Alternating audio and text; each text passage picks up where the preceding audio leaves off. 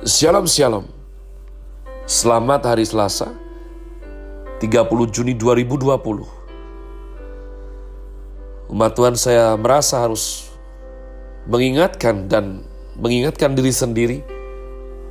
Berarti kita berada di penghujung bulan ini yakni 30 Juni 2020 Yang mana artinya?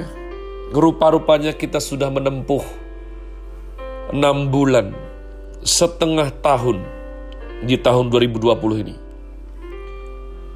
Besok hari kita sudah berjumpa di bulan Juli umat Tuhan.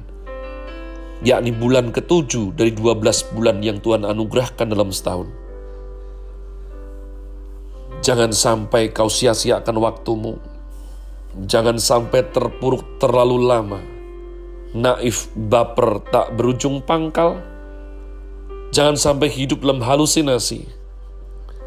Hambanya ini berdoa sungguh-sungguh supaya setiap kehidupan kita berkualitas dan ditengarai sungguh-sungguh terbukti hidup dalam firman Tuhan.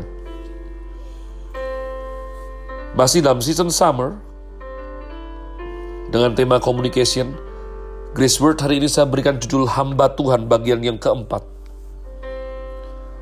Hamba Tuhan bagian yang keempat, mari kita lanjutkan komitmen membaca kitab suci hingga habis. Yang mana sesuai jadwal, agenda adalah sudah sampai satu tawarikh Fatsal 26. Satu tawarikh Fatsal 26, para penunggu pintu, dan para pejabat lain di antara orang Lewi.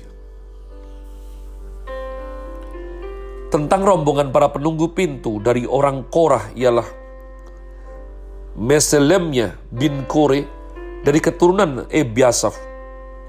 Meselemnya mempunyai anak-anak yakni Zakaria anak sulung, Yediael anak yang kedua, Zebaza anak yang ketiga, Yatniel anak yang keempat, Elam anak yang kelima, Yohanan anak yang keenam, Elionai anak yang ketujuh. Obed Edom mempunyai anak-anak yakni Sema ya anak sulung, Yozabat anak yang kedua, Yoah anak yang ketiga, Sakar anak yang keempat, Netaneel anak yang kelima, Amiel anak yang keenam, Isakar anak yang ketujuh, dan Pioletai anak yang kedelapan sebab Allah telah memberkati dia. Bagi Semaya anak Obed Edom itu lahir anak-anak. Mereka memegang pemerintahan di antara puak mereka, Sebab mereka itu adalah pahlawan-pahlawan yang gagah perkasa. Anak-anak Semaya ialah Otni, Refael, Obed, dan Elzabat, serta saudara-saudaranya yakni Elihu, dan Semakya, orang-orang gagah perkasa. Mereka sekalian adalah dari keturunan Obed Edom, yakni mereka sendiri, anak-anak mereka dan saudara-saudara mereka, masing-masing orang yang gagah perkasa cakap untuk pekerjaan itu. 62 orang jumlahnya dari Obed Edom. Dan Meselemnya mempunyai 18 orang anak dan saudara, orang-orang yang gagah perkasa. Hosa dari Bani Merari mempunyai anak-anak, yakni Zimri, seorang kepala sebab sekalipun ia bukan anak sulung tetapi ayahnya mengangkat dia menjadi kepala. Hilkia anak yang kedua, Tebalya anak yang ketiga, dan Zakaria anak yang keempat, semua anak dan saudara Hosa itu ada 13 orang. Rombongan-rombongan para penunggu pintu itu yang dibagi menurut kepala kaum mempunyai tugas melayani di rumah Tuhan. Sama seperti saudara-saudara sesuku mereka. Untuk setiap pintu gerbang, mereka membuang undi menurut puak-puak mereka.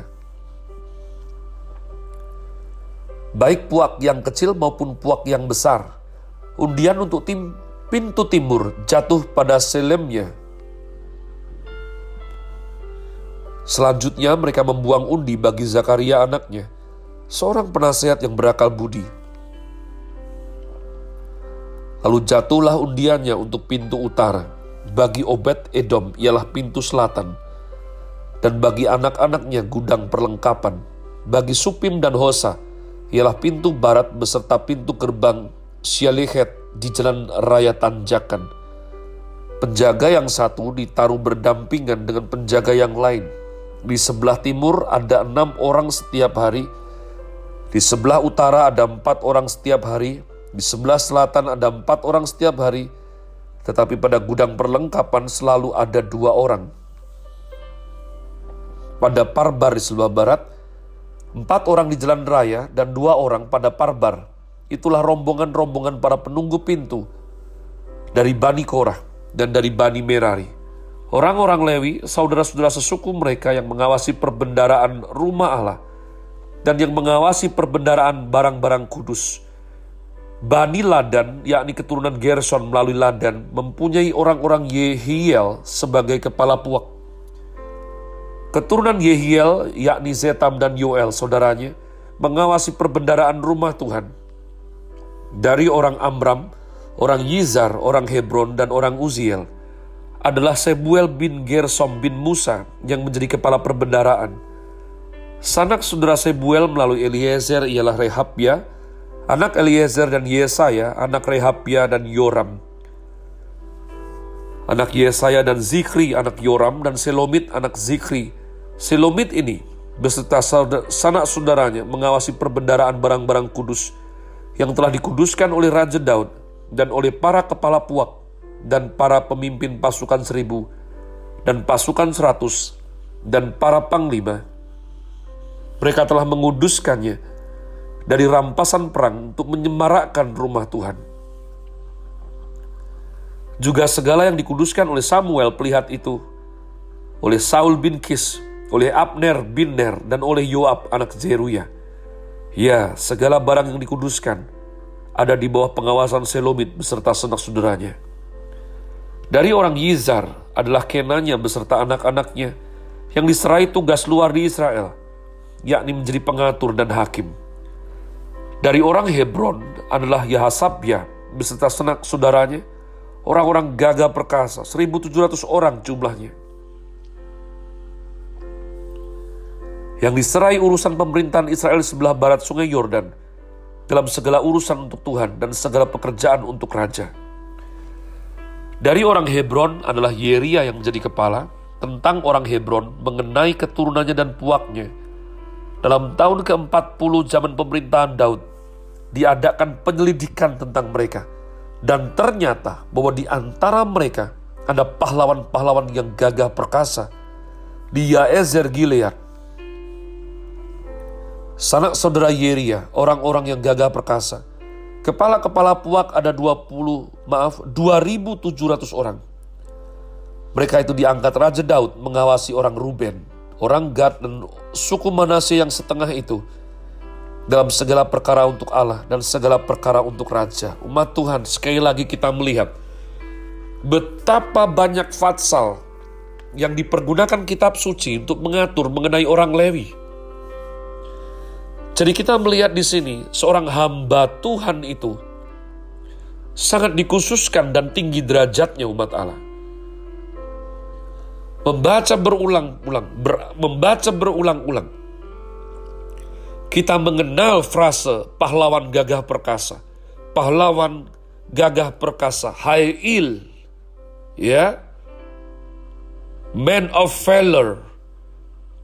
Di suku Jehuda ada, di suku Benjamin ada, tapi ini di suku Lewi umat Tuhan. Menarik sekali. Jadi saya sungguh diberkati Dulu ada se sebuah ya uh, kepercayaan yang salah bahwa hamba Tuhan itu orang lemah. Hamba Tuhan itu seorang anak yang sekolah apa pun gak jadi. Sudah, sudah, sudah kamu sekolah teologi saja. Sudah, sudah kamu sekolah jadi pendeta saja daripada nggak tahu jadi apa. Bukan umat Tuhan. Bukan. Bahkan kalau ada fungsi yang dipakai Tuhan untuk menegur raja sekalipun, itu adalah hamba Tuhan. Jadi gagah perkasa itu ternyata banyak sekali dipakai dalam keluarga Lewi, dalam keluarga hamba Tuhan. Bahasa Inggris, New King James berbicara mengenai able man. Orang yang bisa, orang yang cakap umat Tuhan orang yang bisa diandalkan, mengerjakan sesuatu yang harus dikerjakan. Jadi saya bersyukur sekali. Saya rindu semua yang mendengarkan ini dan memahami bahwa dalam perjanjian baru, kita semua yang percaya Kristus Yesus adalah hamba-hambanya. Ya, namun terutama engkau yang full time, engkau yang bekerja di mejanya Tuhan. Engkau tidak boleh terlalu lama lagi bingung, engkau tidak boleh lemah, engkau tidak boleh hidup dengan mengiba-iba meminta-minta tidak boleh. Setiap kali saya baca dalam jajaran Lewi, orang yang gagah perkasa, pahlawan yang gagah perkasa. Saya mengerti sekarang ketika Tuhan Yesus berkata, terlebih baik memberi daripada menerima. Terlebih baik memberi daripada diberi. Gagah sekali. Lebih baik melayani daripada dilayani gagah sekali. Lebih baik jadi orang yang direpotkan daripada yang merepotkan gagah sekali. Lebih baik jadi orang disakiti kalau perlu daripada yang menyakiti gagah sekali. Umat Tuhan, kegagahan adalah ciri khas hamba Tuhan. Saya berdoa sungguh hari ini supaya setiap daripada kita sadar betul-betul bahwa setiap kita yakni anak-anak Tuhan, murid-murid Kristus dan para hambanya dipanggil untuk menjadi orang-orang gagah perkasa. Sebab hanya dengan cara demikian, nama Tuhan dipermuliakan melalui kehidupan kita. Have a nice day. Tuhan Yesus memberkati saudara sekalian. Sola. Grazie.